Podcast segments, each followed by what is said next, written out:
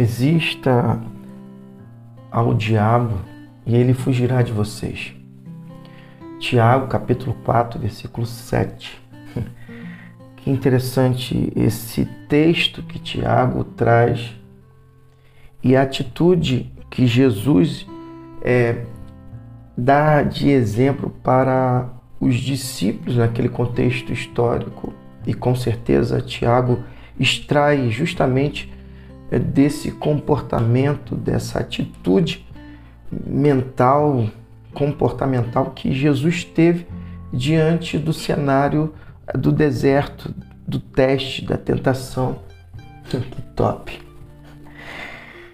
Ele pensou que ele colocaria em xeque o relacionamento do Pai com é, Cristo e com Cristo com o Pai. Não, ao contrário.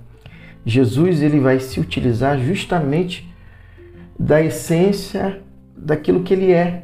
Ele é o Verbo vivo que se manifesta de forma poderosa, com o objetivo de dizer a todos os homens que ele veio para nos resgatar. Top demais, tremendo. Jesus resistiu. Mateus capítulo 4, a partir do versículo 8, o terceiro encontro de Satanás com Jesus, com o objetivo de fazê-lo é, desistir do propósito maior. Se lascou. Para a terceira prova, o diabo transformou, transportou até o pico de uma imensa montanha. Ele pegou Jesus e levou até o pico de uma imensa montanha. Tentando ser convincente, mostrou-lhe todos os reinos da terra com todo o seu fascínio. Então fez a proposta: tudo isso é meu. Ele disse: basta que você se ajoelhe e me adore, e tudo será seu. que ousadia! Na realidade, o que Satanás está propondo aqui, troque de relacionamento.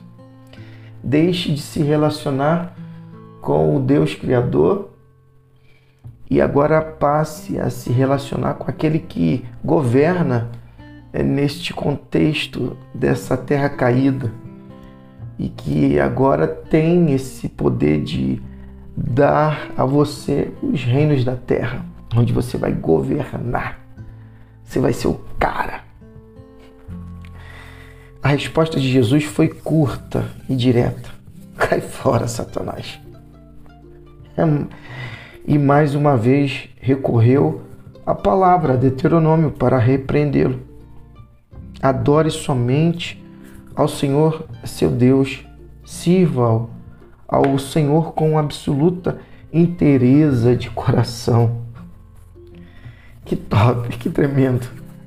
Jesus ele é, cumpriu justamente esse versículo que Tiago é, narrou, colocou para as nossas vidas como um gancho de memória.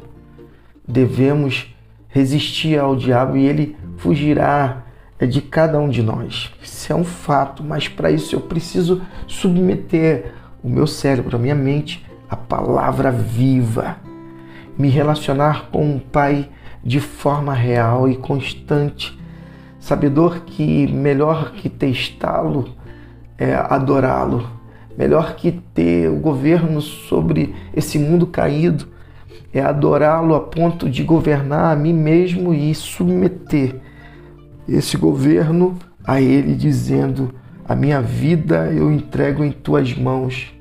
Eu governo essa vida e submeto-me, submeto meu governo a ti, Pai.